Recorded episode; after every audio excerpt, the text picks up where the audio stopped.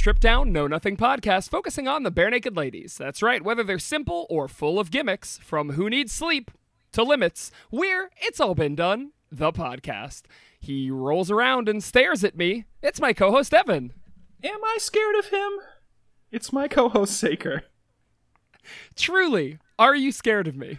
I want to know Um, once and for all. I get that feeling every time we chat Yeah. that there's fear in your heart. You know, like when um, when like a predator is walking through the woods and it comes across like a baby deer, and the Yeah. baby deer is just like, you know, it wants to run away, but it knows that the best thing to do is to stay completely still because the predator is going to run it down, and that's basically every interaction I have with you. Like, I just have to continue to continue to keep up this rapport. Otherwise, I know you're just going to run me down and feast upon my uh, tender flesh.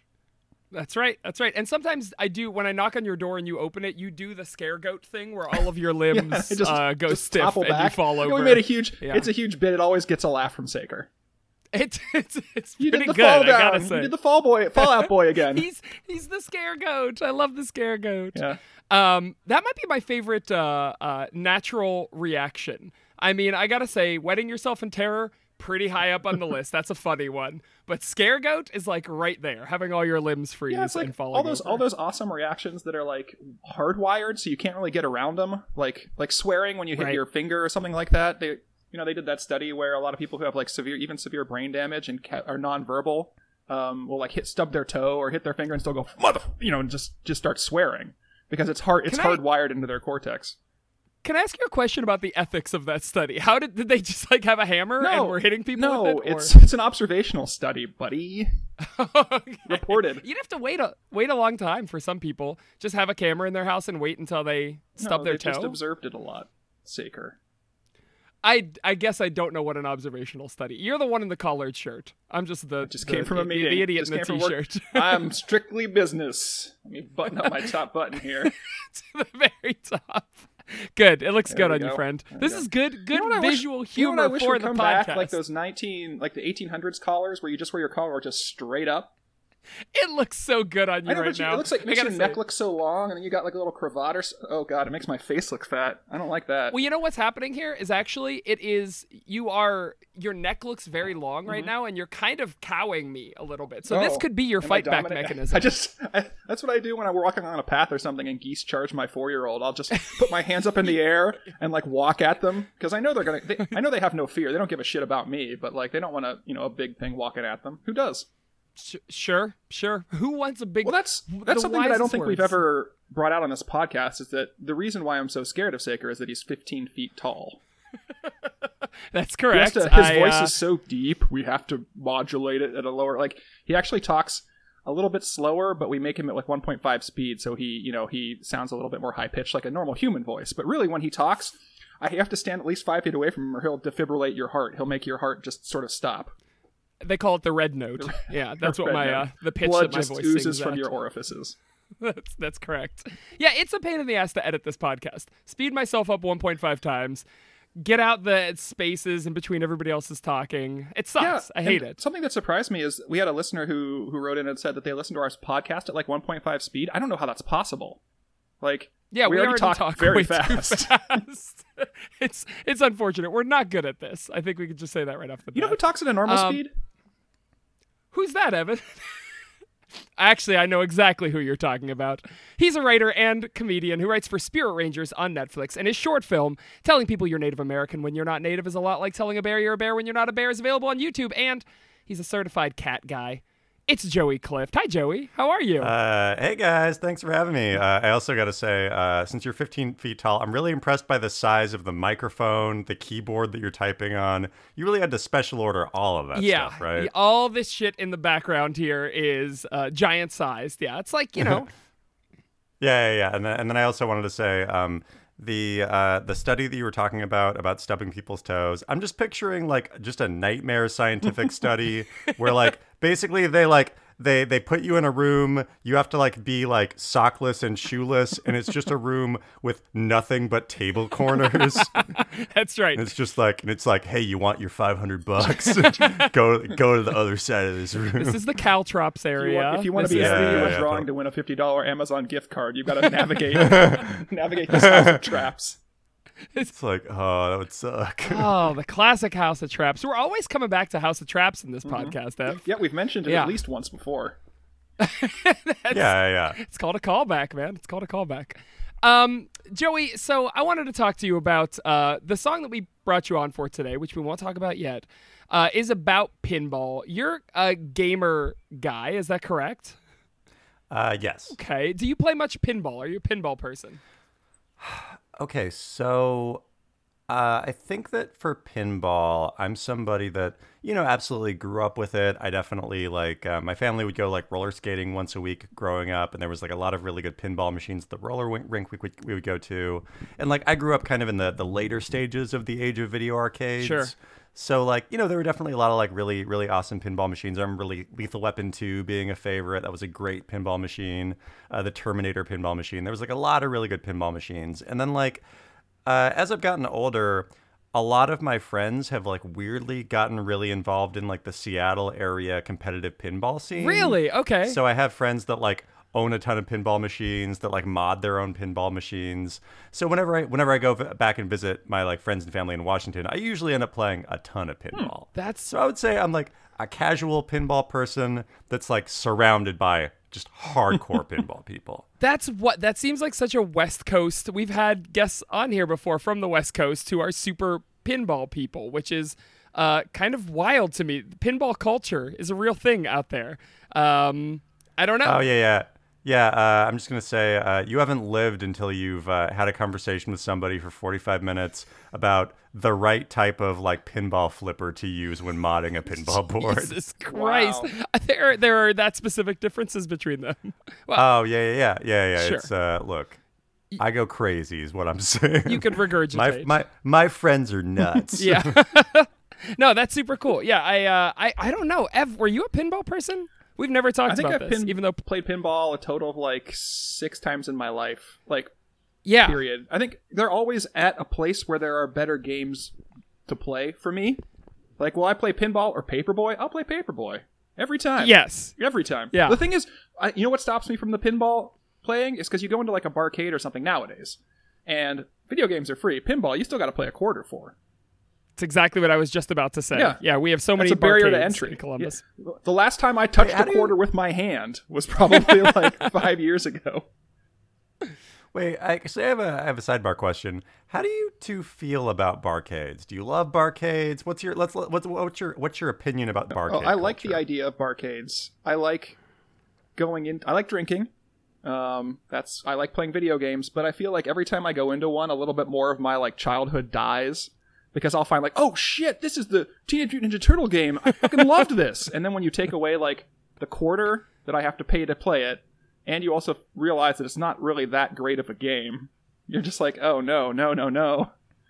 And, yeah, uh, so yeah. every time, it- Smash TV. there's definitely there's definitely a a uh, you know I think before the pandemic and I hate to to really date this podcast I was all about barcades I thought they were cool as fuck right but like now they seem like the most disgusting place in the world everyone is free to touch Right. yeah uh, I've stopped playing the uh, the licking game entirely Oh. uh, at Old North Arcade which Tongue- was my Oh, favorite one to do Tongue it's Ranger? kind of a bummer I'm I'm never gonna quit the licking game. Tongue Rangers I would rather have my tongue cut out than not being able to like get to level four of Licko. Oh man, it's so good. Yeah, uh, man. I, what would that? I guess it would just be like the strength game where you had to hit the bell and it went up, except with your tongue. Is that what? Yeah, it's yeah, it's like you treat your tongue. It's like you treat your tongue like an octopus tentacle, and you gotta like loop Oh, around there it and it see how is. strong you're Oh, like. it's like a maze. It's like, it's like yeah, what's your grip with your tongue? good. It's like that. That seems even grosser. That it's like a plastic maze that you gotta put your tongue into and maneuver around. I was thinking it was like And they do not clean it in between. Oh, games. Oh no no Yeah, I was thinking it was like flavor samples where you like you go in and it's like a little bathroom stall, but there's like a little hole on like the like maybe crotch level, and it's got tape all around it, and then you just got to put your tongue in, and then the game will like click click click click click, click guess, and then like something something we brushed against your tongue, and you have to guess guess what it is. Um, not Sure. necessarily by was- flavor, okay. but by like consistency and Texture, texture. Because you, sure. you can't just run out of flavor. You can't just sit there with lollipops and just keep touching other people. I thought it was gonna be like the if it's like a maze that you've got to put your tongue into, the flavor at the end is like your prize. Oh, that's good too. I like that. Yeah. And then, but then if you like go in the wrong way in the maze, it switches it out for poop or something. so you're just like, ah. God damn. And that's why we hate. We've done that's it. why we hate barcades is because all the Lico games, the uh, tongue ranger, tongue rangers, and Lico games are all refurbished, right? So they don't have their original Yeah. flavors. Yeah. Gross. Yeah. It's a real bummer. You can't even get you Uh, can't and even they get a lick don't- of cocaine like you could back in the '80s. Oh yeah, yeah. Just that sweet, that sweet prize of a tiny lick of cocaine. Give me that. Yeah. The codeine flavor I was always able to There's- identify right off the bat. So good. Yeah, yeah, all those all those guys with bloody noses who are around the Lico machine who were just like, come on, come on, come on, I need this. Hey man, can, Nowadays it's all just bum a yeah, yeah. Daddy's got to shine, baby. apples and pennies. I hate the liquor machines nowadays. they don't replace the Yeah, yeah. apples uh, nearly enough as they should. Um, but I, I think that that covers our discussion of video games. I think we should get into the song at this point, huh? Our song this week is called Silver Ball, and if you've never heard it before, listeners, here is a quick sample.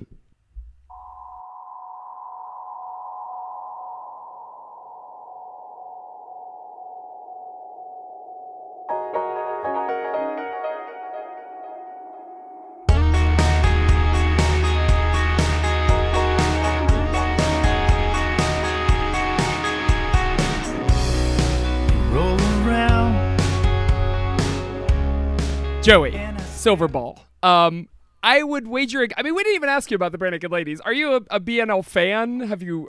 Do you know the band? Uh, so I would say that for the Barenaked Ladies, I'm I'm probably like a lot of people in that most of my knowledge of them is from like the Bad Touch. They're you know the the, Sure. the big hit in the '90s. Um, so but like they're a band that I, I know has been productive and has continued to, to make music since then. I have a lot of friends who are big BLM fans. So or wait. Like wait, yeah, I do mean, have a lot of friends who are lot big of friends who are BLM, big BLM wait, fans. Barenaked. Uh, I'm recording this at 9 a.m. Is- yeah, yeah. Uh, I love both of those things. Uh, one, one, Yeah. one of those things is more important than the other. Uh, yeah, yeah, yeah. Um, sure. yeah. Uh, bare naked lady. B N L. There we go. Yeah. You got it. Yeah, yeah, there. all right, cool. Um, so. Uh, yeah, I have a lot of friends who are big BNL fans. Um, like I, uh, so I've like had conversations about them where people are, are telling me like, oh yeah, they're still really good. You should check them out. Um, but this is probably the first Barenaked Ladies song that I've like sat down and really listened to since you know the Bad Touch on the radio in you know the '90s or the two, early 2000s or whatever. It's it's interesting. You've mentioned the Bad Touch now, which is a Bloodhound Gang song, Wait, not Barenaked? Ladies. So you must be wildly Wait. surprised hearing nothing about National Wait, what was Geographic the, in what the was song. the Barenaked Ladies song? As probably one week is the one you're. oh. Wow, been- I'm really unprepared for this podcast. No, we. I love having people who know nothing about the band on. That's my favorite because then they can honestly, objectively say like, "I was never a fan. I have no nostalgia. Here's what this song Wait, Bare is." Naked Ladies. Okay, so they are both from Canada. That's where my that and I feel like I feel like one week they were like popular around the same time. Okay, so I'm not mm-hmm. totally up based oh, on Oh, yeah. this. no, no, no. no, no, no, no. But you got like- it. It was. It's big. But wow, I really came into here. I was like, wow, like like I'm watching the music video. I was like, oh, these guys look really good. They've really like worked out since the music since the thing. Completely different band and people. Got it. I fucking love that. Yes. No, I mean it was it, they were gimmicky uh, pseudo hip hop hits from the late 90s. So you are directly on track. They were basically the same. What is the Bloodhound Gang doing nowadays? Are they still around? Nobody Um, knows. It doesn't matter. yeah, I think the Bloodhound Gang is still around. Okay. Um, wow, uh, my mind is blown that this No. is not the Bloodhound Gang. it's totally I actually really love that and I wish that had been part of the Bare Ladies canon. I'm actually kind of surprised that they've never gone on tour with them. They seem like really similar uh, aesthetics. Um, but not knowing uh, much about BNL, and that is not a knock on you, I promise. What was your interpretation of this like late stage BNL song? So, uh, what I was gonna say um, about this is that what I really appreciate about the Canadian music scene is that they they give like it- like a lot of it a lot of uh, Canadian entertainment's publicly funded. Um, so because of that, artists are oftentimes given the opportunity to um, you know, like grow and expand their sound more than you probably would for like an American band that doesn't have necessarily like public funding to help fund bands. So what I really appreciate about this is that like you know, it does feel like a late stage song from the band that created One Week, you know, like it like it really does feel like they've had the opportunity to like expand their sound and like hone in on like the thing that they do. So, you know, like I like I appreciate it like I appreciate that it's clear that they're still like working on themselves as a band to like make good stuff, you know? Yeah, yeah, for sure. This is uh, That was, uh that was so kind of you. I was I was trying to find the nice way to say that. Yeah. Well, Um, I- well, it's like uh my my my touchstone for this is that like are are you too familiar with um Our Lady Peace at all? a little Yeah, bit, yeah, like like punk from the mid 2000s. Yeah, they're they're like another band that like they um they had like a one hit wonder in like 1995 or something Okay. like that.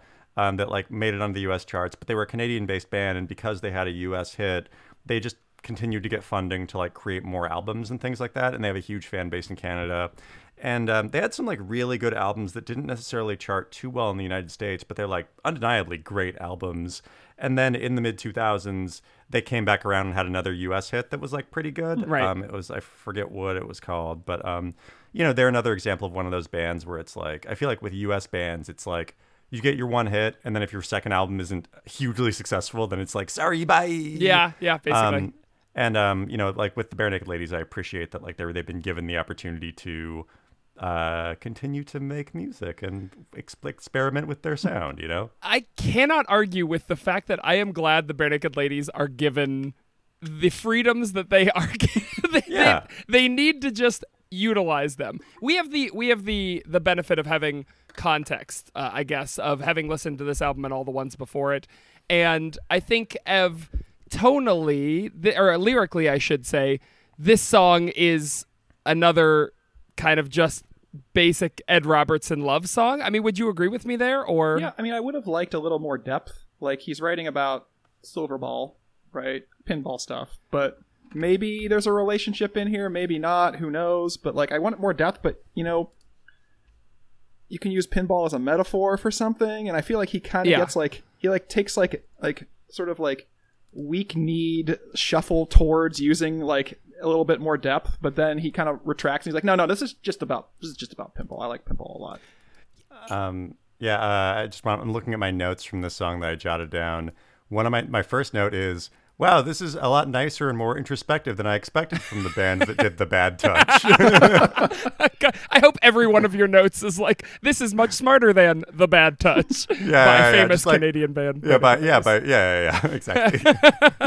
Yeah. Um, but uh, something that I really appreciated about this is like aesthetically, these look like dudes who are really into pinball. They're probably unironically very, very like hardcore pinball Did you watch, players. did you send him the video version? I did send Yeah, you yeah, the that's, video. I watched that, music that video. takes place in Ed's basement.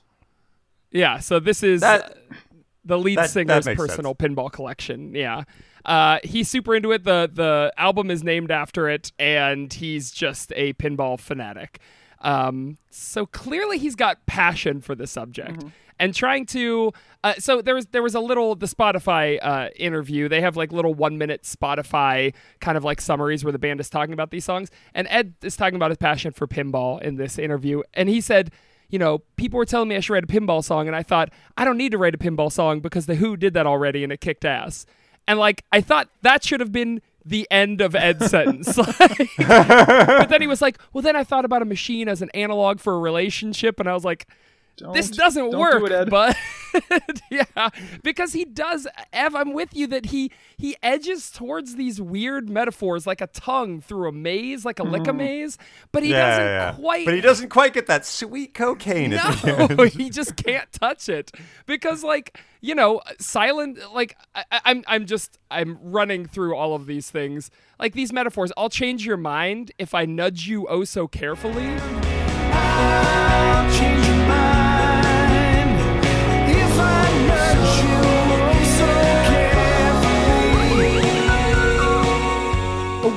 I guess he's talking about tilting the ball right which is technically okay except if you do it too much in which case the machine kicks you out so is this guy doing something shitty. Yeah, you know, like The- the- you know, like when you're in a relationship and you just watch your partner roll around, you stare at them.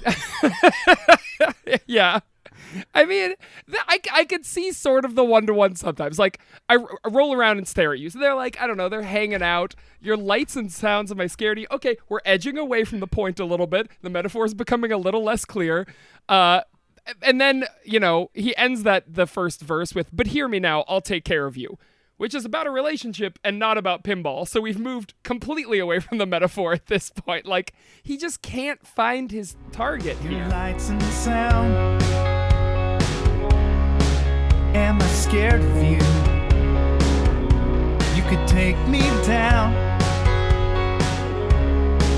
like you set to do. But hear me now. I'll take care of you like I found myself wishing for some depth, but then like knowing Ed, like I feel like that's a monkey's paw, right? I'm just gonna get another another song about Steve leaving the band or about his wife Natalie Herbert. Yes, probably Period. one of those because we've gotten six of those songs already on this album. Um, wow. Uh, well, look, at least he has pinball. Am I At least he has pinball.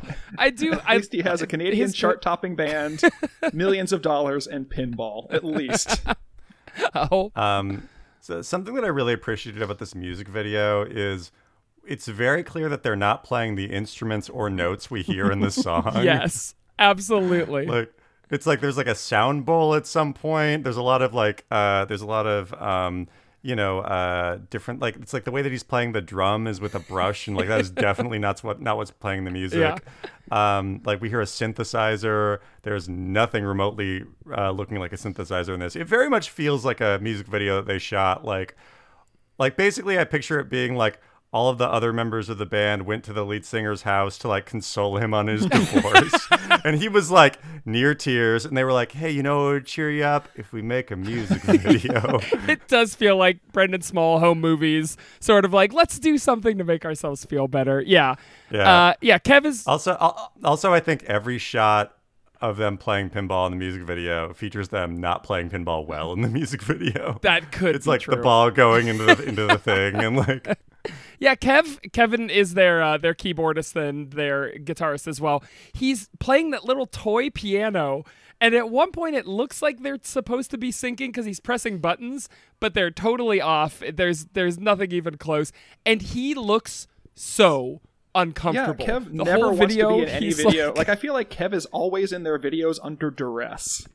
Like, yeah, somebody just off screen has a gun to his head, like fucking act like you're happy, he keeps, he keeps trying to put Yeah. things down. Like you notice at the end of like every shot, he's like trying to put down his instrument. Like no, no, no, not yet, buddy. yeah, Yeah, yeah, yeah. Like everything, every single shot feels like, oh, we got it in one take, Yeah. and it's like, oh, maybe they didn't get it in one take. It's true. I'm surprised this video didn't have like the uh the Windows Movie Maker like Comic Sans intro screen like Silverball like Ed just threw this together in an afternoon or something. Yeah, yeah, yeah. Uh, but they was Ty, Tyler, the drummer, looks fucking pissed. he looks angry. Just Kev staring down the barrel of the camera, just hitting that drum. And if I didn't know he had such a deep and rich inner life, like I would know that he was. Like, he would, I would think he was furious. But you know, he is. He's out uh, wrinkling the stratosphere on the uh, Aurelian Reach. As captain, captain of his own spaceship. What he does best. Uh, Um, but uh, but yeah, this they all have different emotional states in this video, uh, and it's it is wild to watch them kind of go through it. Um, I wonder. I, I I think that that's something that's really interesting to me about late stage bands is like like this is an example and like you're also talking about the lyrics of the song of like these are clearly guys that get the process of like song making making music videos and all that but they've done it so many times that it's like there's not necessarily an analysis of like why they're doing it. Yeah. so it's sort of like yeah this counts as a song. There's a hook. It's like it's like there's good music parts and stuff like that. But it's sort of like it's like 90% of the way there it's like oh they've, they've done so many music videos they were like "Ah, let's just get this over with Jo- like I mean, this might blow your mind, but this is the second video for this album that is pinball themed. Now, the whole album is technically pinball themed, I guess, but they were truly just running on fumes here. Like, I don't know. Yeah, yeah, Pinball yeah. again, I guess. That sounds fine. Uh, Yeah, yeah, yeah. Fuck yeah! I wonder. I did wonder if they needed copyright clearance for all this shit. Like, hey, we're gonna show the Dracula machine and Jurassic Park machine and all this stuff. Like, I mean, that's why they were like I- everything was like blurred in the background. Yeah. I was trying to figure out which machines it was they they were using, and like I think that like everything was blurred for those purposes. yeah, that's Um, also, uh, you know, I think what this band really needs is like if they, if they did a tour with the Bloodhound Gang, if they like if they if they played the bad did a cover of the Bad Right. Touch, I think it would be really good. I think that would really rejuvenate their careers. absolutely. I I could one hundred percent. They've done mostly like chill. They did like a tour with Better Than Ezra and Hootie and the Bo- Blowfish. They need to go a little harder. They need to, in their old age, revitalize themselves. Um, Now I'm googling the Bloodhound Gang to see if, Hey, are they still making music? Joey, what are they not doing? only are they, but can I read a section from their Wikipedia page for you that might make us stop talking about the Bloodhound Gang? Uh, please do. Geffen Records refused to release the song Yellow Fever because of its graphical lyrical Uh, content about East Asian women. Yay. Okay, in that case, I retract every compliment I said about the Bloodhound Gang. yeah. I guess In that case, oh man, thank God this isn't the Bloodhound Gang. fucking real. Yikes. Yeah, so they are still making music and we should not listen to it. and they should not. Yeah. oh, actually, I'm reading. Oh, yikes. yeah. Um Uh, yeah. So, uh, wait, can I swear on this yes, podcast? oh absolutely. Okay, yeah. So fuck those guys. Yeah, absolutely So, yeah, fuck fuck, the guys. blood. Don't don't fuck the Bloodhound Gang. yeah, I what it's it's weird because I mean they did kind of have the same trajectory in the '90s, and the Barenaked Ladies went to like, oh, we're we're growing up, we're mature now, and Bloodhound Gang is still like mired in eighth grade, sort of like. Yeah, I think I think that that's I think that that's why I was like in, in a world where this is the Bloodhound Gang, I was like delightfully delightfully surprised because it's like oh they've like clearly you know like they're not sticking to their gimmick of being a comedy band or whatever.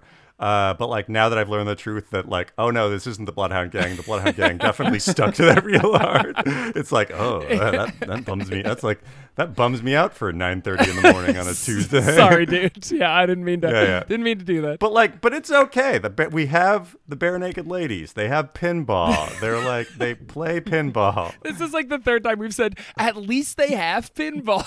They're doing Yeah, fine for fifty year old men. Um, Ev, as a personal note to you, uh, a Saker's YouTube comment of the week on this video. Sake, sake, sake, sakers. YouTube Thank you. comment of the week. I needed my theme song. Uh, from uh, friend of the show, Mitch Rayner, one month ago, he said, Hello, Evan and Saker, as a comment on the YouTube video. I am contacting you from the past, roughly around the Winded Up episode, to make sure that your soul is blown out of your butthole. So I appreciate that. Every time I see people will randomly comment, Hello, Evan and Saker, on the YouTube videos for Naked Ladies now, Joey, and it freaks me out every time. So now people are doing it on That's purpose. yeah. Um, Wait, does the ba- does the band know that you exist? I, I, I have no, I, I don't think they do. Truly, if they did, Would you want to talk to the band or not talk to the band? we said that we would stop this show when we got a cease and desist. And that would be like, I would frame that on my fucking wall. I would love to hear from the band's lawyer. I don't want to hear from the band. We've insulted them too much for that to be a civil Um, conversation.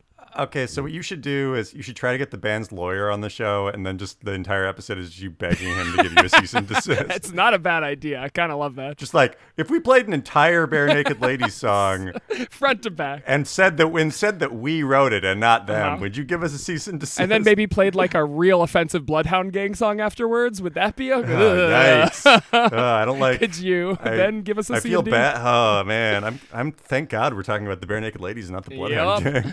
Uh, we were talking about the lyrics before, both of you, uh, and uh, I, I kind of want to get back to the song uh, a little bit instead of the video.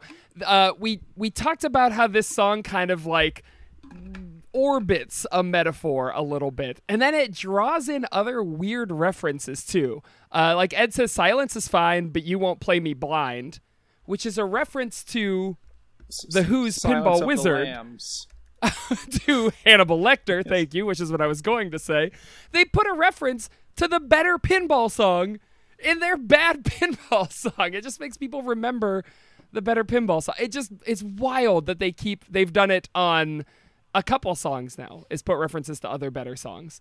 Uh, and then Ev, did you appreciate the whole uh, Lord of the Rings run that they went on for no reason? Uh, please clue me in on Oh that. yeah, I noticed that while listening to it, and I was like, "Oh, that's weird. that seems like a weird so thing to strange. Oh, there Uh, it is. I Ev, destroyed the ring. Yeah, I so there and back again, destroyed the ring on the attack again. Had it all. There and back again. I destroyed the ring. On the attack again. Uh, I mean, that's what I know you're a Lord of the Rings yeah, boy. historically, after uh, Frodo drops the ring into Mount Doom, he does go to Barad-dûr, and just like there's a long, drawn-out scene of of him and Sam just like fucking beating a now weakened Sauron, like just just like brutally describe these two hobbits just like kicking the living shit out of this wizard, this like frail old wizard now. Sure, It's, sure. it's- Destroyed the ring. It's on the terrifying. Yeah, I mean they they, they take Yeah. a lot of vengeance on this man, and Tolkien goes into graphic detail. It's been edited out of all the new versions, but uh, it's super NS, NSFW. Right? You don't want to do that. It's a lot of uh, it's a lot of discussion about like what was what Sauron was going to eat for dinner before they broke into half, and the fluffy piles of mashed potatoes and gravy. Sauron loves to tuck into it. And there's a lot of like, there's a lot of like, wh- like the gifts he's going to give to his grandchildren, Yeah. and like how excited he is to go on a walk, and how there's so much for him to live Yeah. for right now. And then Frodo kicks the door and is just like, "Listen, you Two fuck." hobbits just beat the living shit out of him. So good, so good. Uh, yeah. Um, but yeah. Anyway, uh, yeah. Let's see. I'm looking at the lyrics of this song right now. Uh, line. Uh, Roll around and I stare at you. You're light and sound. Am I scared of you? Is the lead singer of the Barenaked Ladies scared of pinball? Is that why it's in his basement? Is he like, oh, it's down there. I, at least it's not up here. It's aversion therapy. Yeah, he tries.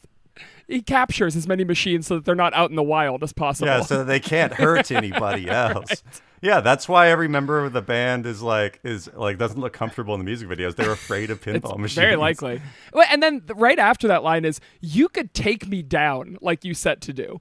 If we're talking about a pinball machine, number one, he's not using them correctly. If he's like, if they're taking him down somehow.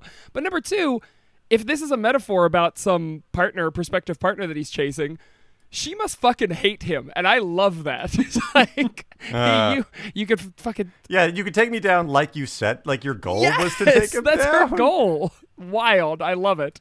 Uh, yeah, Uh, but it's uh, this is I, okay. I think that this might be the best song about pinball written by a guy who's clearly got, going through a divorce than I've ever You know, heard. he obviously is, but and yet he still remains married to his wife of you know thirty years.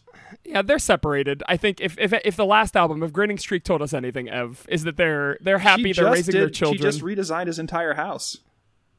is that true? Did you read that article? No, we wa- we saw Natalie Herbert's designs on her. Oh, interior- that's right, She's an that's interior right. designer. I for, we we we're too deep into their life and their their style. Also, wait, silence is pinball machines aren't silent. Right, like what? I think that's a reference to Pinball Wizard that sucks because it doesn't make any sense outside of that context. Like, because he was blind and deaf. Like, I don't know. This it's it sucks. And there are other stuff where I think his commitment to the veracity of pinball fucks up the song. Like, the multi ball was on track again, but I watched it fall through the center drain. If he had said through the crack again, like it rhymes. Sure, maybe it's not accurate, but he's sacrificing like a good rhyme for like, well, technically that part is called the center drain. multi-ball was on track again, but I watched it fall through the center drain. He's like, if I don't get it right, my pinball friends will be mad at Exactly. me. It's also the Edmonton accent. They pronounce AI like an I. So it's like instead of pain they say pin, instead of drain they say drin. Drin. instead of again they say Oh, well we oh. say again in America, but they say again. oh do they? Everyone knows that. The greater Edmonton Okay. area. Okay, wait. So my, I've got a question for both Yeah. of you. Do you like the Barenaked Ladies? You are not our first guest to ask us that. It comes and goes in waves. It tr- truly d- when they when they're on, they're fucking on. This song, they're here. They- they- they- hey, at least they have pinball. That's what I can say about They'll the Vertical. always have pinball. They'll always. How many albums have they made? Like, is this? Uh, We're on- this albums have they is. I believe, season 11 for us. I think we're on our 11th album, and they're just about to release What? their 13th album. So we've still got wow. ways to go. yeah. Um, yeah. So, uh, yeah, they're they're they're fine. They are fi- before albums one through seven. I would say I was a huge fucking Barenaked Ladies fan, and now I am a moderate Barenaked Ladies fan. Wait, so so album seven is around when they started to drop off. Um, Oh, let's count. One, two, three, four, five, six, seven. That would be Barenaked Ladies Are Me, Barenaked Ladies Are Men era. Ev, would you I feel agree? like the thing is, we get like we're like addicts, right? You know, we've got we've got we've gotten the best that Barenaked, we got the high that BNL has to offer, and now we keep we need to lick that we cocaine. keep we got to lick that cocaine, so we keep we keep pushing our quarters into that lico machine. And like maybe once every album, we get like Yes. one that's gonna that we're like, oh yeah, This rules. yeah, just one little gram of cocaine on your tongue. It's like it's like when you get an old lico machine, you're like, do you think the cocaine dispenser is uh, completely out? and you find out that no, it's got that one little bump left in it. Yep. so Yeah, I get I get what you're talking about. That's what I feel about a lot of um they're they're better now. They've recently picked back up, but like a couple of albums ago Weezer was kind of like that for me, where it's sort of like, oh, there's like every album there's like a song or like a string of a song or two that like kind of reminds you of like, oh, this is still great, but then like the rest of them are like fine. Yeah. and like recent Weezer is like really started to pick up. I'm specifically talking about like kind of Hurley era Weezer, where it's just like, you know, it's there. There is, uh, you know, like on some level, we're like chasing things that we liked from our youth, right? Absolutely. And it's like, you know, like I'm uh, like I'm a huge professional wrestling fan, and like I I definitely like acknowledge that like most of what's on WWE, which is like the main wrestling company, is like utter garbage.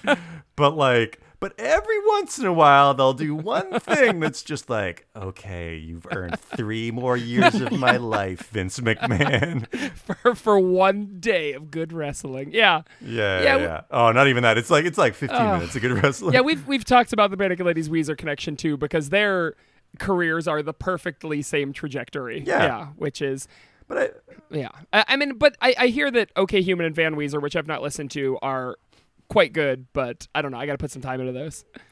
Yeah, Okay Human's really good. It's um basically it's it's an album without any sort of electric guitars or anything like that. It's all like orchestras. Hmm. cool. Um, and like I think that that's what's like, especially with you know like a band like the Barenaked Ladies, who's made you said 13 albums. It's like you got to mix it up. You got to try new stuff. It's like you got to like you can't just like rely on stuff that you did in the 90s Yeah. to like kind of take you through the day. And it's like I think that that's um like um a comparison for me is uh, like Sir Mix-a-Lot. He's like a really big um, Seattle area music. He was like, you know, you know, he did Baby Got Yeah. Back and stuff like that. But before that, he was like a really well-respected Seattle area rapper. Like he had a lot of really good albums and like local hits and some even like national hits before Baby Got Back.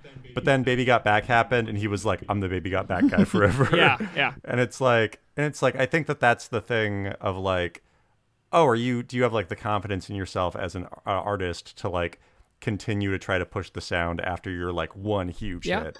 And you know, even like Silverball, like it's you know maybe not the best song, but like I do appreciate that like it does feel like this feels different than one week. Oh, you sure. know? Yeah.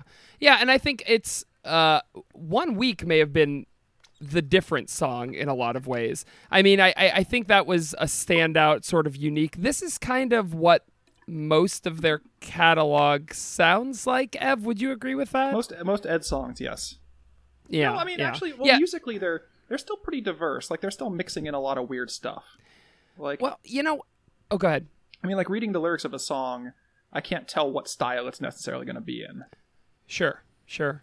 But I, I think that's a lot of the problem is like when they do something that pops, you know, we, you know, we mark out on the podcast, right? Like if they have a horn in the fucking song, we're like, the horn section is back. I mean, that's why that's why like I was so impressed in the music video seeing like a sound bowl and a pan flute, even though it does not show up Yeah. on the song. I was like, oh, that's dope that that guy owns that. Like, oh, that tells me that he's like a re- he's a musician that likes Yeah, music. yeah. You know, Yeah, that's and that's I think maybe one of the problems with this song is we've had this in the past too, where they try to ape something, right? Like I'm I'm thankful that we're they're no longer trying to sound like Coldplay, but like they're now like U2 is just a kind of a marginal step up from that, which is what I felt like this song was trying to be like. Hey, what if we you know tried to be like a sort of Joshua Tree, Achtung Baby era, you know U2, which is fine. Like I, I didn't dislike this song. I, I want to make that clear that this was fine. It was a, a weird, chill jam that I think had a lot of potential and had a really cool ending, and that Kev really stepped up on because that synth synth line rules. Um, but it was fine, right? It was fine. There wa- there wasn't a whole lot to it. Although I- I gotta say, this is a chill jam. It's about pinball.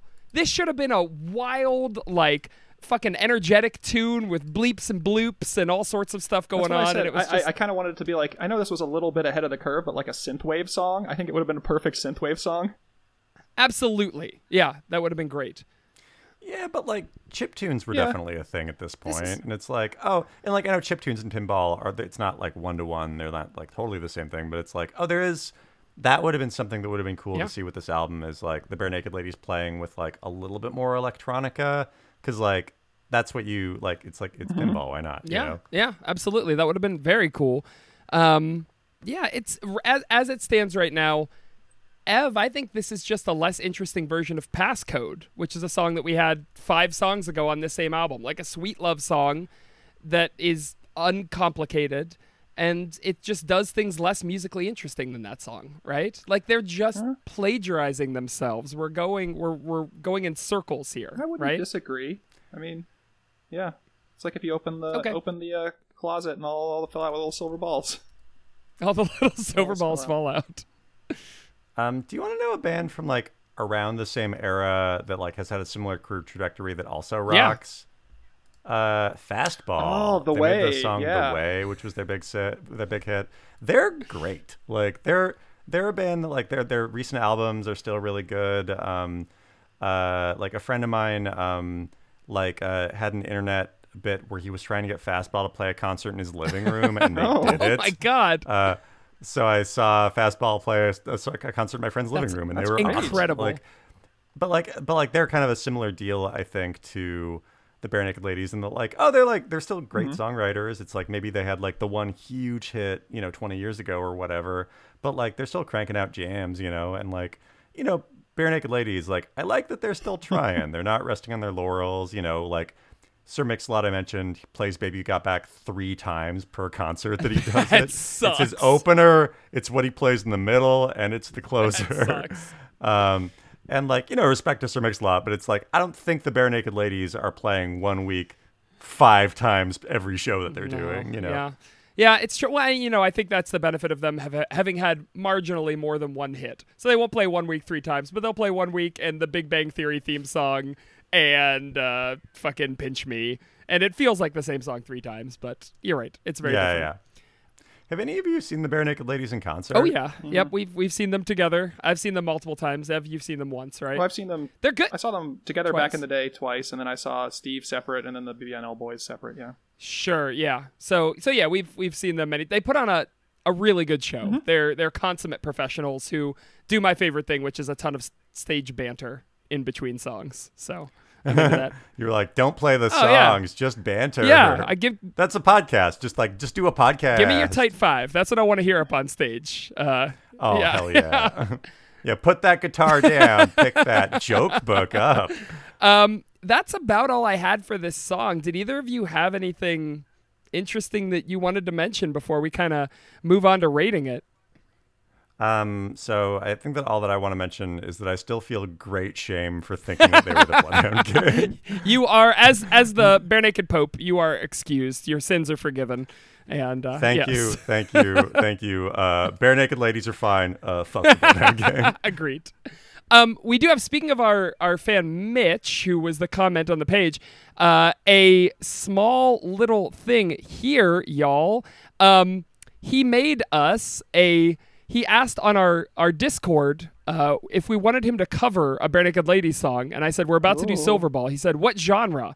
I said I don't know. Do a salsa cover of Silverball. And he said, Okie dokie, you got it. So, real quick, I'm going to put this in the thing. Here's a, a salsa cover of Silverball that he did for us. Ooh, Take care of you, light me up, knock me down. I'm free game whenever you're around. So lock me in, we're special bound. Cause you're my silver ball. I think he may. this have. is fun. Yeah, it was really fun. He did a great Yeah, job. So I'll that. put, uh, yeah, listeners, I'm going to put that whole song in the end so you can listen to Mitch's cover of Silverball salsa version. He said he did have one caveat, which is in the vocal track, he just got a new puppy. So you can hear squeaking in the background of the vocal track because it's chewing on something. Um, all right. So now it's about time to rate this song. as usual, listeners, we rate this song on a scale of bare naked to fully clothed. The more clothes this song is wearing, the worse it is. The fewer clothes, the better. So, as usual, Ev, we start with you. How would you rate this song on a scale of bare naked to fully clothed? I'm asleep in my uh, RoboCot, and Robo. yeah, from the future. And Uh, I hear Okay. beep beep beep beep beep beep.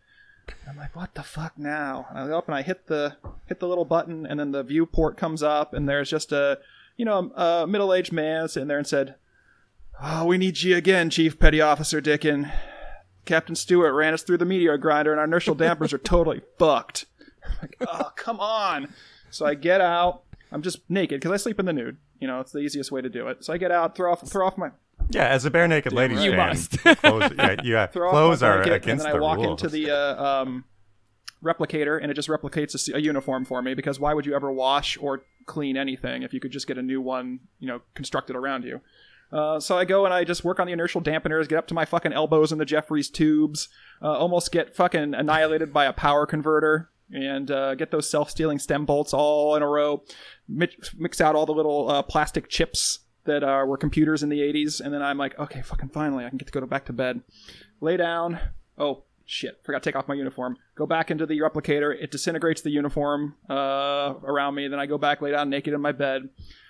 Not ten minutes. Beep beep beep beep. Hit the fucking thing, and the guy's just shaking his head. Fucking Stewart's in the taller deck, dude. You got to clean up a lot. Of, you got to clean up a big mess.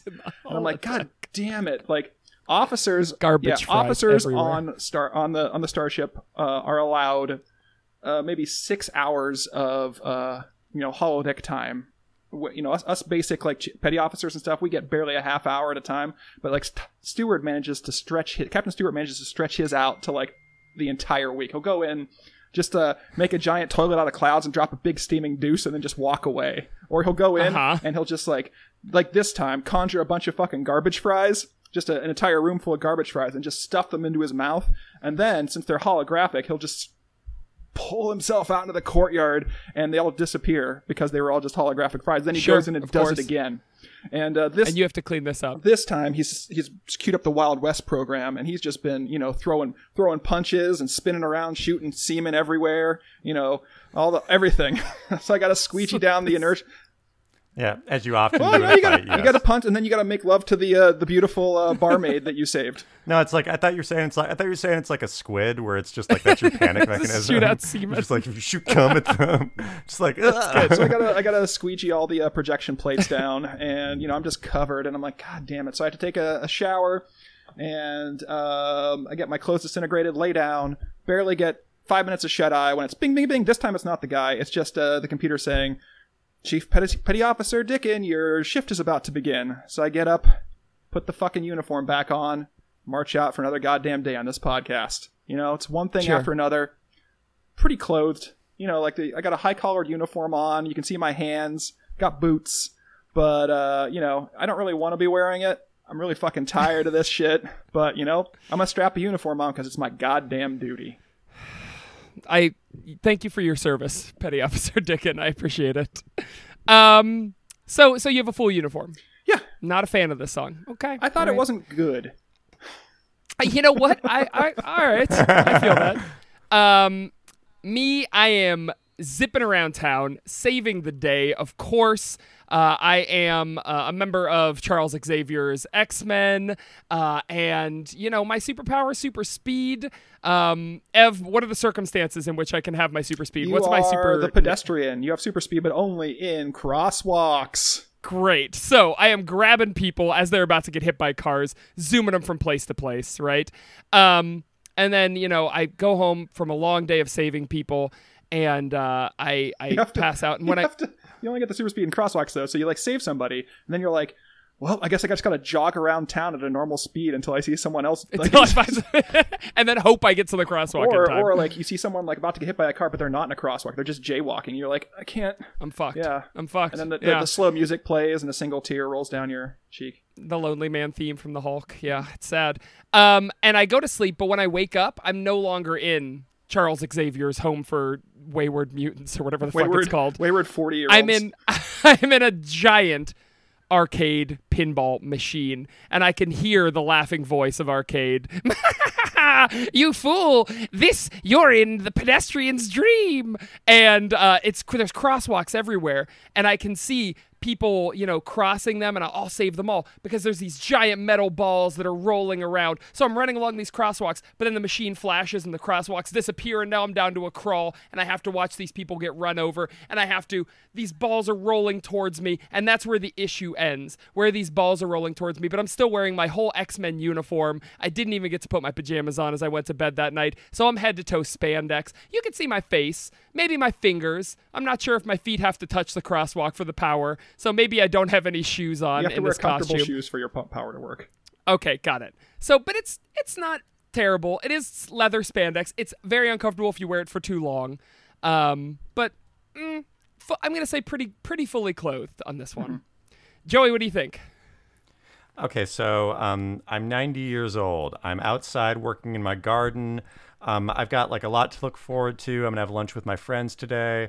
I'm uh, loving life. My grandkids are about to come over, and then all of a sudden, I start to feel like kind of an ache in my side. I'm not totally sure what it is, but it's definitely something that I haven't really experienced before.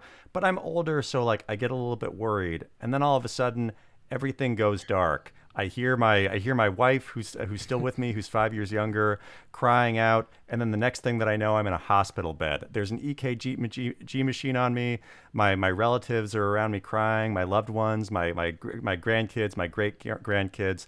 They're all very very sad, and like and like the prognosis isn't good. So um, you know, like I know that this is probably the situation where I'm going to be saying my final goodbyes to um, you know all of my people around me. I'm visited by you know like everybody that I've touched over the course of my life, all of my like you know friends, former students, people that I've mentored, um, who like really are just appreciating like everything that I've I've done for them. And then, um, you know, like the doctor explains to me that like I don't really have very long, so you know I decide to you know uh, take a moment, uh, you know, kind of uh, collect my thoughts, tell everybody that that, that I love them. Uh, the doctor kind of like you know uh, pulls the plug because that's the only thing that's keeping me going, and then my eyes get heavier and heavier, and I drift often often in nothingness at my funeral, uh, more people visit. They really loved me. They appreciated me. They they thought that like you know like I I really like gave a lot to this world, and they're sad that I'm gone, but they're like happy that they're able to continue my legacy. Um, my casket closes. It low like it's uh, it's carried uh, by you know like. Uh, by uh, all of you guys, my Oh, best friends, the two hosts of this podcast. Yeah, you're also there. Oh, You're wow. carrying my casket to um to uh like my final resting place. It's set in. It's lowered into the ground. Uh, you know, dirt's put on it. You know, grass is put on it. Uh, I'm in the ground. Uh, I'm like you know slowly like as bodies do, uh, rotting. My uh, you know my eventually my clothes disappear. My my my muscles disappear. My skin disappears. I'm just a skeleton in this box uh, without clothes or skin. Uh, so I loved this song so much that it killed me. Is what I'm saying. Oh, holy shit! Th- They're not being the Bloodhound Gang really worked for you. yeah, yeah, yeah. Honestly, that's the. It's like the song. The song is like, oh yeah, I'm probably like wearing pajamas and a shirt, but that they're not the Bloodhound Gang. I love to death Great.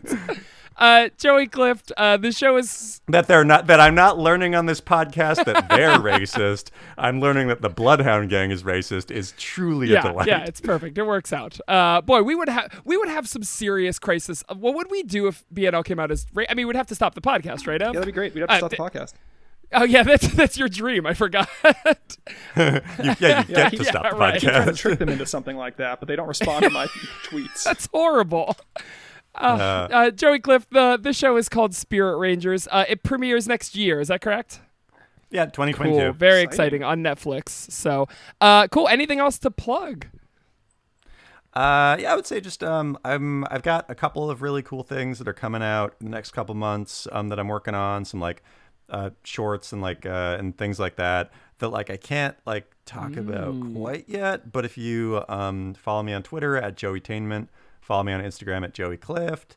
Uh, I'll be posting about those pretty soon, so definitely check those out. Uh, and then I'd like to promote every single band that is not the Bloodhound Gang. Right. I'm promoting everything but the Bloodhound Gang. Do not listen to the Bloodhound Damn. Gang. They do not deserve your I'm gonna have a lot of links to put in this episode for literally everything that is not the Bloodhound. Literally Gang. every ba- everything that's not the Bloodhound Colgate Gang. toothpaste, Super Smash Brothers, blankets, anything that's not the Yeah, Bloodhound yeah, Gang. yeah. All right, cool. Yeah, yeah, yeah. Comforters, socks that are a little too thick, but you still wear them in the summer because they're cozy. Uh, let's see. Uh, like uh, Born Basic Target brand hand sanitizer. All the Target brand Yeah. products. Well, Joey, thank you so much for being on the show. We so really much. appreciate it, man. Yeah, thanks for having me. This was fun. Yeah, cool. All right, Keep on being naked. Our new catchphrase. Ebo. Now that we got that pesky Gesky out of here, I think it's time for the robot round. No, thank you to Joey Clift for being on the I show. miss him. But it is time for the robot. already. I miss him too. Only one second hence. Uh, robot roundup. Ev, we got someone going against GLaDOS from Portal. Who is it? Well, this was kind of a tough one because I really was excited originally because I thought it might have been about Marvin, the paranoid android from like the Hitchhiker's Guide to the Galaxy, especially the Hell yeah. 2005 reboot because he has that big fucking silver ball head. Looks like a Funko Pop. Yeah, and that would have been cool. Like it, it with like he's like the ship robot aboard the Heart of Gold, and he has severe depression and whatnot. So it kind of like kind of tracks with both the like the silver ball, like the straight down the plate aspects of the song. Um, and he's fifty thousand times more intelligent than a human, so he's always kind of like in, uh, you know, but he's only used for the most basic stuff like running pinball machines and shit. But at the same Yeah. time, like it it kind of got away, and he's also voiced by Alan Rickman, one of my favorite actors, and played by my second, my actually my favorite little person actor, Warwick Davis, whom I, I didn't know that was Warwick in that's there. Warwick. That's my boy. hey, love that guy. exciting. But it's not about Marvin, unfortunately, Boo. because Ed is too. I don't know. He's just too up his own butt. I guess. Like he's just. Okay. I mean, you know, he's just he's just regurgitating stuff, right? So this is Sure. We already talked about C-3PO earlier on the on the on the pod, but this is about R2D2, just the other half of the equation. Oh, okay. All right. How is this about R2D2? How is he our silverest ball? It's straight on the plate. Well, he's got obviously the silver ball bearings and his little astromech droid parts. He's got his little course he silver. does. He's got his little silver wheels. He's got his little silver accents on his head. Roll around and I stare at you, which is basically all we do with fucking R two D two. I think I miss my favorite things about the first movie is where they just have him like chunking across some fucking thing at like two miles an hour. Like he got so cool in the later movies, where he could like R two D two could like shoot lasers and electrical bolts and spray goo and you know decode everything. And Yeah. he got like a bunch of XP between like the uh well, actually retroactively Yeah. he lost a bunch of XP I guess because he's really cool. He's like you know he becomes animated in the in the prequels and in the previous ones he's just kind of like a chunky astromech droid that just kind of rolls around. oh, um, yeah. That's right. The timeline doesn't quite so I guess my out, question is like like that. Am I scared of you? Is like Ed Robertson asking this question like the original R two D two. No, no, he can like worst thing he can do to you, give you a little bad shock. Right? He's gonna he's gonna zap you with his little zappers. But like the new one, he can like rock it by your face and like rip it off with like a pincer claw and shit. Like he's got all sorts of attachments and whatnot in the prequels. And um, does he show up? He does show up in the uh, the more recent ones, right? Yeah, he's, Oh, he's yeah. like part Yeah, of like in entourage. So he's kind of like a mid. He's kind of mid range in between there. He's not super duper cool, but he's not super duper you know chonky like in the uh, the the original series. Um, but uh, right. yeah. So knock me down, light me up, whatever. He's game. So, uh, He's game for whatever's happening, as long as it helps the rebellion. Oh, the multi ball, obviously, um, representing the New Republic and the Old Republic. Uh, he has watched R two D two has watched two republics fall through the central Okay. through the central drain, uh, which obviously Unreal. represents some sort of laser beam or whatever the fuck. Who knows? Uh, light me up, knock me down. but he's game. He's never going to stop. He's R two D two. He doesn't give a shit about anyone or anything, except for the stuff he's programmed to give a shit about, which I guess is piloting and navigating star small starships and the rebellion. And being sassy. Yeah. Apparently. He's sassy. Well, you never hear what he says. Yeah. But it's it's apparently very uh uh fiery, Well, right? I mean, it, it- he's it pisses off C. I mean, it, like it scandalizes C-3PO, who is programmed to be scandalized by literally everything. So that's like, probably true. although like the only thing is you like, I mean, R two D, uh, R two D, Luke speaks like art. Actually, everyone speaks like fucking binary, right? Yeah. So Very like, weird. They all understand it. So all their responses to him are, you know, kind of dismissive for the most, or like thanks R two, or like get the Yeah. fuck out of here. no one wants you. Get out of here. No one wants you here. No what's here. Um so here's the thing is that R2's fucking scrappy. Yeah. So, I mean, could he get through a house of traps? I think he could. Um, Really? not necessarily because he is solving the puzzles with the portal. I think that like first thing he does is like, you know, like where you find like Ratman leaves you those messages and like the access ports.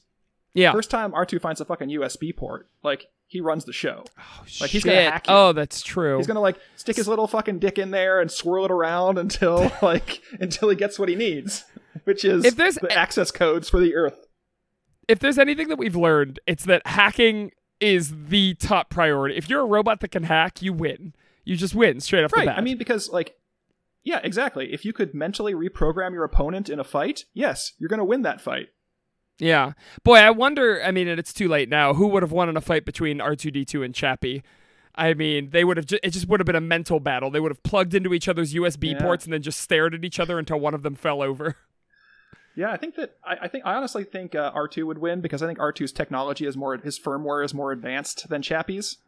Well, it's a long time ago, not a long Yeah, time but from now. Also, from now we don't have starships. I guess that's true. Fuck. All right, I, I have nothing to So refute a, that. yeah we're in a I mean, galactic dark age, bro. Yeah, I guess we kind of are, aren't we? I wonder what happened to all those things. Well, they were also a long, far, far ways away. What Yeah. is the term They that were they say? well, they were also too far away to get here. Oh, I mean, but but again, Earth is remember Earth is where Star Tours is located. I forgot all about that. That's right, where Pee Wee Herman's character hangs out. Uh, okay, so we've got a new Right, winner. He got arrested for uh Yeah. for masturbating in Star Tours. um, we've got a new winner of the Robot Rumble. Yeah, it always had And to be R2D2. this is- This is kind of like getting a bye in a tournament because he only has to beat one person to win. Yeah, and I feel like previously, like Bumblebee would have smashed the shit out of R2D2, and even in his final form. Like, Yeah, and Iron Bumblebee Giant, he would have never. And the fucking Rock'em Sock'em robots, like R2D2 just slid through with the buy. Yeah, yeah, yeah. He's gotten lucky. Boy, we really fucked this up. We gave people too like, Because I mean, if if tired of fighting with you is like I don't know, fucking uh, Unicron or something, then I mean, what was the point of any of this? oh well. Well. Uh, God, Unicron is a pretty good one. Who knows what he's? yeah, I've Um, been waiting for them to write something about Commander Data from Star Trek, who I also love, but like they just don't do the good robots. Yeah, it's only shitty robots like R two D two. Iron Giant, Bumblebee. and the Iron Giant. All right. Well, you know what else is shitty? These commercials we're about to hear. We'll be right back with more It's All Been Done, a Barenaked Ladies podcast. Hey, Ev. Ever like when we were a kid, like the premise from like every 80s show was like a kid gets sucked into something and becomes X, something. yeah. yeah. Yeah. Did you ever dream about that? And if so, what would you want to be sucked into? My I know God, you did. did okay, I- the answer is yes, but what do you want to get sucked Yeah. into? Well, I mean, I, I, I wanted to be Captain N. I mean, who wouldn't want to be Captain, Captain? N? Yuck. oh boy, oh boy. Existing in your favorite video game, talking to Kid Icarus and Simon Belmont and Mega Man, and oh man, I I wanted that so bad when I was little. What I mean, and that's that's a boring answer because it's a real answer. Yeah. So the answer that you want to hear is, I wish that I were sucked into a box of Chex Mix. I wanted to be the No, Chex you don't, Commander. Saker. You need the box destroyer to get rid of those. oh fuck, I Nobody forgot wants to about get that. sucked into Chex Mix.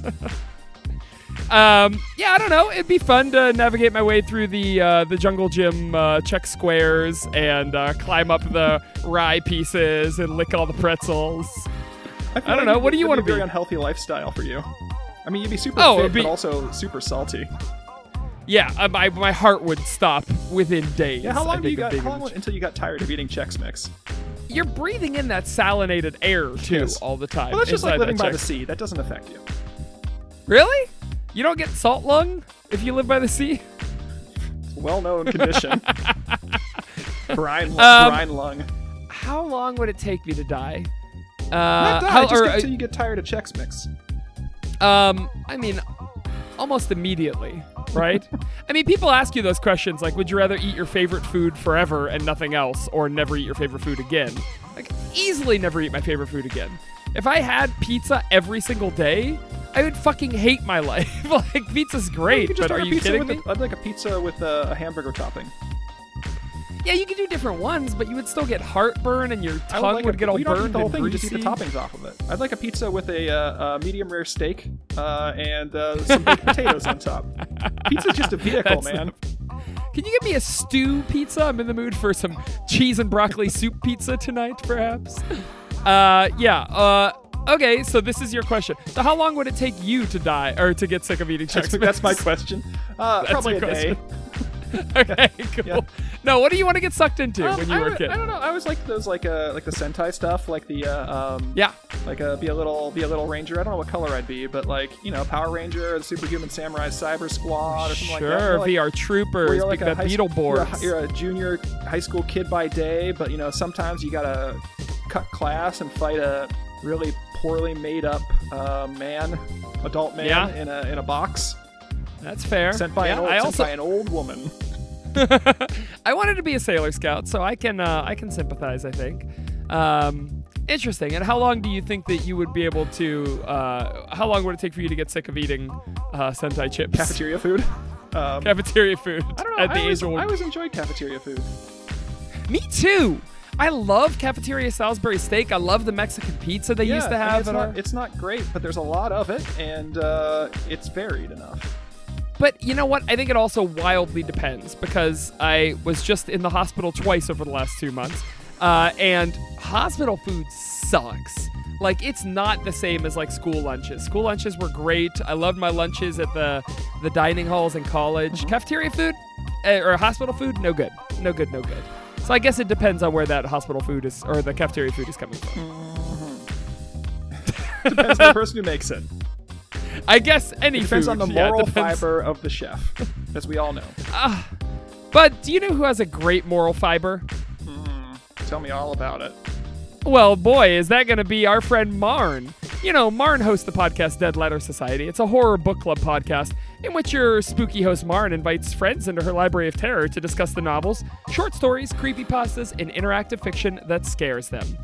Her last episode, Especially Heinous, features Ben Roswell, uh, as everyone knows. Uh, Ben's uh, tabletop gamer who writes tabletop games. Uh, they talk about. Um, the Library of oh they commune in the Library of Terrors to talk about Carmen Maria Machado's novella Especially Heinous 272 Views of Law and Order SVU uh, which is kind of a fun podcast for uh, a ghosty or or thing I don't is it just literally about SVU I don't. I don't know. I don't know I don't know either I don't know anything about this I I'm, I can't figure it out and we're doing a commercial and I can't read during a I commercial I don't get it. I, I don't get it either. Fuck. All right, we gotta go. Yeah. See you guys. Bye. And we're back with more It's All Been Done, a Barenaked Ladies podcast.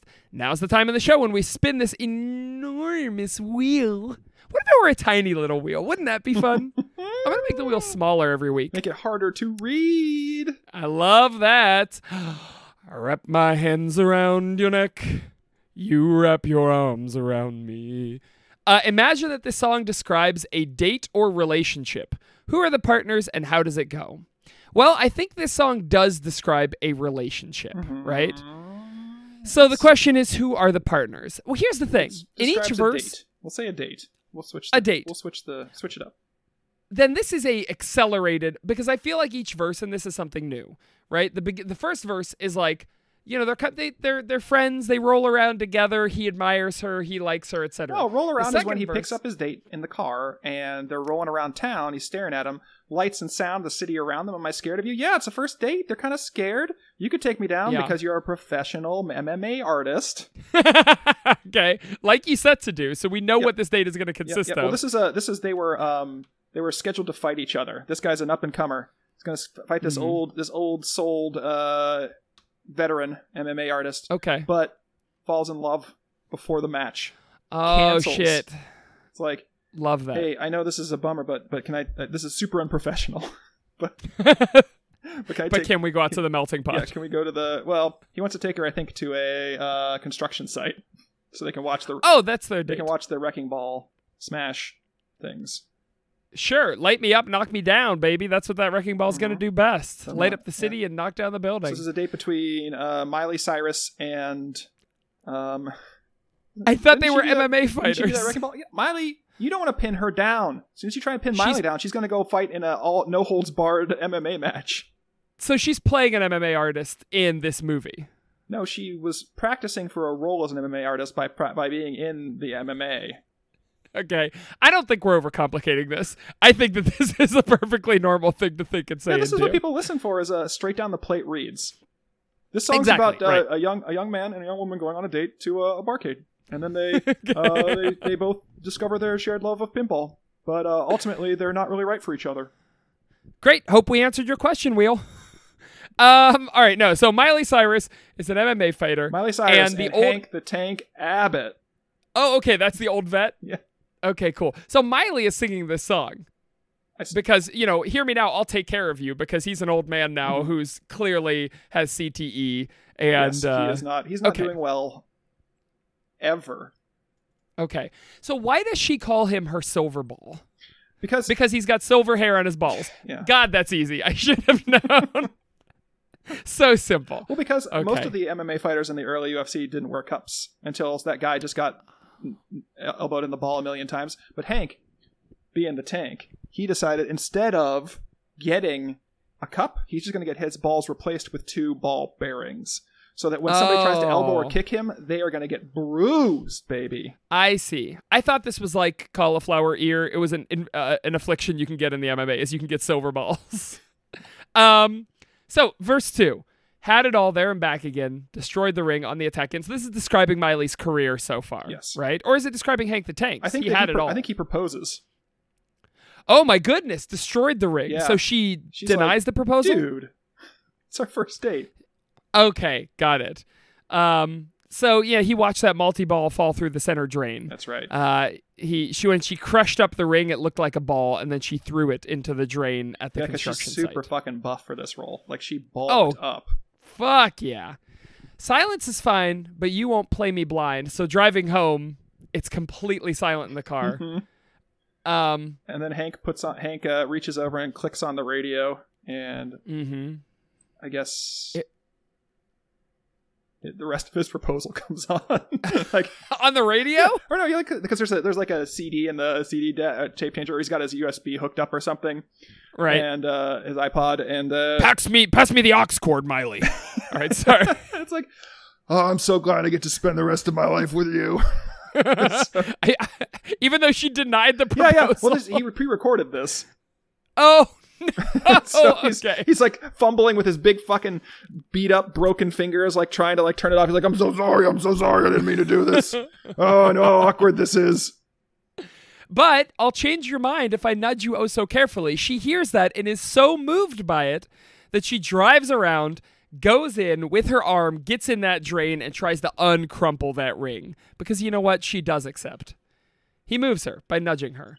Setting up, hitting shots again, getting tough, making locks again. If you've seen one, they're all the same. Just shoot the lights and avoid the outlanes. that's right I don't know what that's in reference to. I think their days pass by. You know, if you've seen one, they're all the same. They live a happy, happy, short life together because Hank the Tank Abbott dies probably a couple days from now. yeah. He's very old and very sad. Yes i think miley cyrus like as as like she listens to that and realizes that uh hank that that it is the most edgy thing she could do would be marrying a 60 something uh former mma fighter on his on his last three days of life How did you get the name Hank? You know his name is David Lee Abbott. I think Hank the Tank is from uh, um, Old School. It's the Will Ferrell character from Old School. you've been calling you've been calling him by the Will Ferrell name this whole time. Why wouldn't Got it. you? Okay. It's a much better name Yeah. than David Lee the Tank Abbott. Yeah. Uh, oh, my sweet Jesus. In December 2018, Abbott revealed that due to his lifestyle, his liver had to be replaced. Despite suffering several strokes due- during the surgery, Abbott survived and it was successful. Fuck, this dude really is on his last legs. Oh, what a poor guy. Uh, horrible. Uh, okay, He died so like Hank he and lived. Badly. badly. All right, well, uh, that's good. I like that. I think that could be a movie for sure. It's not what we were trying to do. Eh.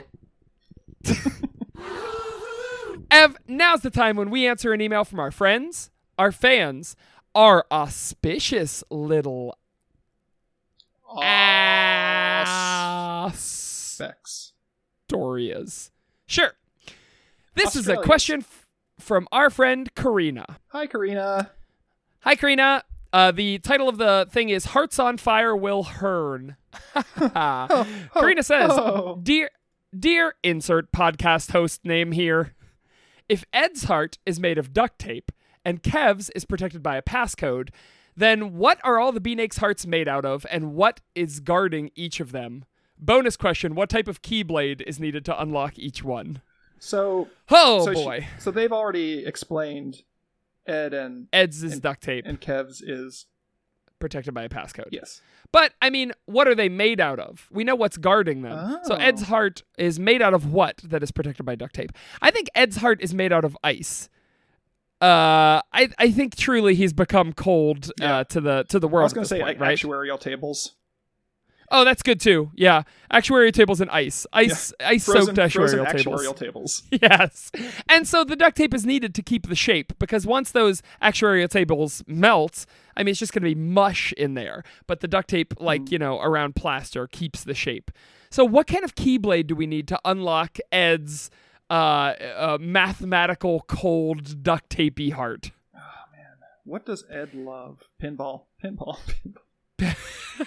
So the pinball keyblade. Yeah, you have to you have to force a whole entire pinball machine into the into the lock. You have to drag it with you Okay. down the Okay. down the uh, caverns of Ed's subconscious. Sure. Love that. Kev's is protected by a passcode. And when you go beep beep beep me- beep beep beep, and it opens up inside a mirror, you see yourself. Oh, that's beautiful. Oh, I love it. Okay. It was, it was you all along. You thought you had been following the treasure map to a treasure that you heard was in here, but really you were the treasure the whole time. Yep. I love that. And a voice just says, Um, "Peace on Earth." But I guess the key in this case is the passcode, right? Uh-huh. So the keyblade is a keyblade with um it's just like on the bottom it's got a flat surface with different uh, lengths of of uh you know feet coming off of it. So when you press it against the thing, it hits the numbers in order as you keep pressing it in. It's a very complicated keyblade. Sora does not use this one to fight nobodies. Why would you? It's only used for this one specific purpose. Tyler's heart. Oh boy, this is a tricky Tyler's one. Tyler's heart is huge. Oh, no doubt. Every ventricle is far bigger than it should be. Uh, so he's got a big ass heart, Big ass Um, heart. and it's made, I think, entirely of fat. Just it's got every surface is covered in fatty deposits. I would say it's all glistening. sure, but it's not glistening like Christmas time. It's glistening like go see a doctor. right? So what what protects this greasy ass heart? Um, I think the heart protects itself. I think it can it can move and it can perform various wrestling moves upon anyone who attacks. Sure. Anyone who, who attempts to open it will have to wrestle Yeah. wrestle their way through Tyler's uh, gruff exterior. Sure, I like that. The deposits perhaps have become sentient, and uh, they have learned how to DDT and do the rock bottom on uh, on people who try to attack it. Yes. So I think for, for this keyblade, you just need literally Sora's keyblade. You need like a slashing keyblade that allows you to fight this Yeah, uh, some this sort of like creature. some sort of like a, a Nisen Nisen uh, Japanese chef knife, so you can expertly trim Oh. trim the uh, excess away Sure. from Tyler's pure I- pure boy, pure boy heart. I do want to. I, I want to hit the fact that I don't think Tyler is unhealthy. I think he looks great. Yeah, I wonder why I just, you keep always harping on this. Well, because It's I think he's a gross, you know. he's a he's an eater. He loves to. fat- He's a I'm an gourmand. eater. There's nothing wrong with. We're both eaters, Saker. And I think your heart is just as fatty as Tyler's. Yeah. We eat horribly. I am gonna die soon. All that Chex Mix you eat. Damn right. Um, yeah. Okay, finally, Jim. well, we didn't tell you what's inside. oh, I thought it was just. I thought it was just what is the heart made out of, which is Oh. heart. Oh, okay. What is it protected by? The deposits. And what do you need to get through? The Nisei Oh, keyblade. I thought it was a um, We can say what's inside. Sparks. What's inside Sparks. his heart? You know, like at the 1980s like music rock videos where there's just like a guy grinding on something with an angle grinder and just shooting sparks everywhere. like I imagine, Right. I imagine the inside of Tyler's heart is like an 80s factory. Yeah, yeah, that's that sounds about right. Where there's leather jackets and sunglasses and yeah, cool yeah, they're music all is playing. Yeah, they're you know they're all they're all they've got those uh, uh goggles on and around them it's just all black soot because they've just been been uh, working all day like real men Show enough. down in the spark factory. Jim's heart. Uh, what is it made of? Jim's heart is made of whimsy, I think. So how does that represented? I mean, is it just like a wisp of cotton candy? Is that what Jim's heart is made of? Yeah, I mean it's it's it's area. It's like walking through fog, like a cloud, Okay. a mist, a fine So- mist, a fine blood mist. Yeah. How how is how does blood pass through it? I guess it's just it just does. we don't need blood to know. Is, Jim's blood is mysterious. vaporized as it comes in, and then it, it congeals and drips down Yes. like rain upon the rest of his his his uh, Sure. circulatory system. Like a strange coffee maker, such is the blood in Jim's heart. Good. What protects Jim's heart? I think maybe if you would try to do surgery or enter this heart in any way, it looks like fog, but it's really like being pierced by little shards of glass as you put your hand into it. Um, it's not a welcoming fog. Uh, No, it will welcome only things that Jim welcomes into his you heart. would not want to venture into the dreadlands of Jim's heart. It's true.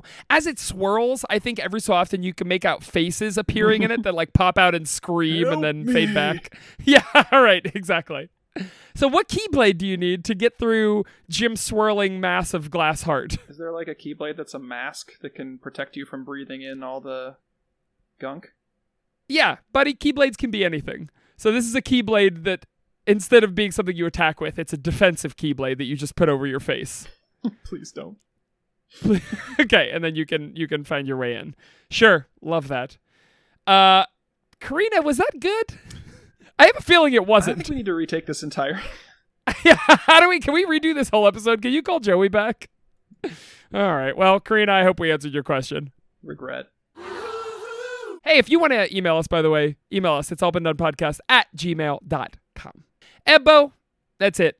We done did it. Another episode in my trunk, surrounded by blood. Duct taped up. We're gonna get rid of it off a cliff into the That- pond, the deepest Correct. pond we can find. Weigh it down. Um, okay, so Ev, uh, you can find us on Twitter at Been Done Pod. You can find us on Facebook. It's all been done the ladies podcast. You can find us on Discord by checking that Discord. We've got a couple new folks who popped in there just to say hello and give us some corrections or clarifications, which I love.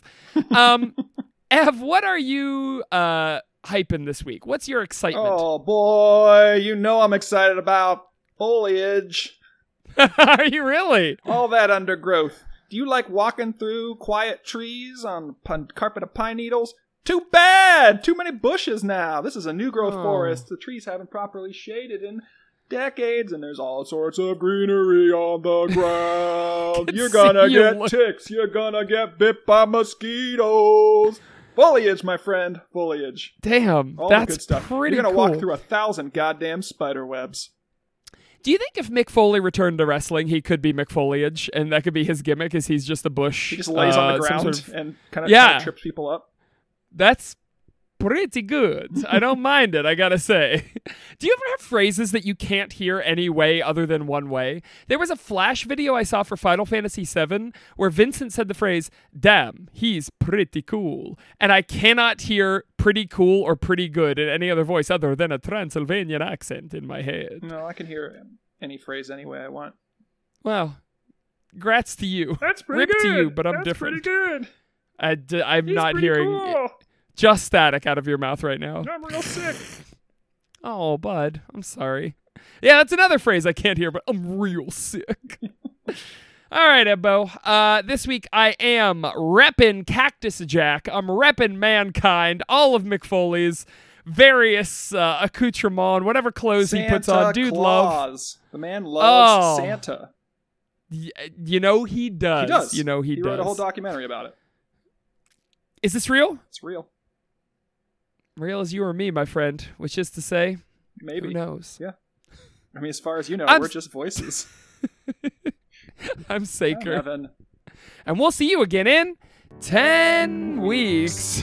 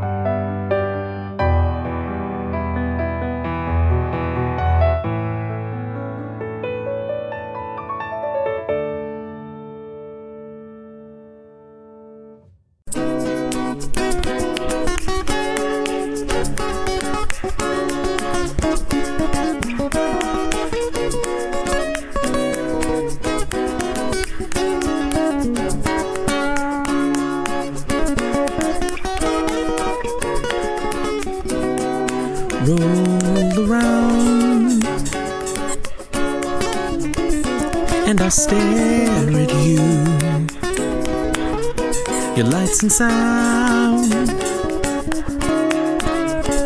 Am I scared of you? You could take me down like you said to do. But hear me now, hear me now. I'll take care of you. Light me up, knock me down. Free game whenever you're around. So lock me in, we're special bound. Cause you're my silver ball. Silence is fine,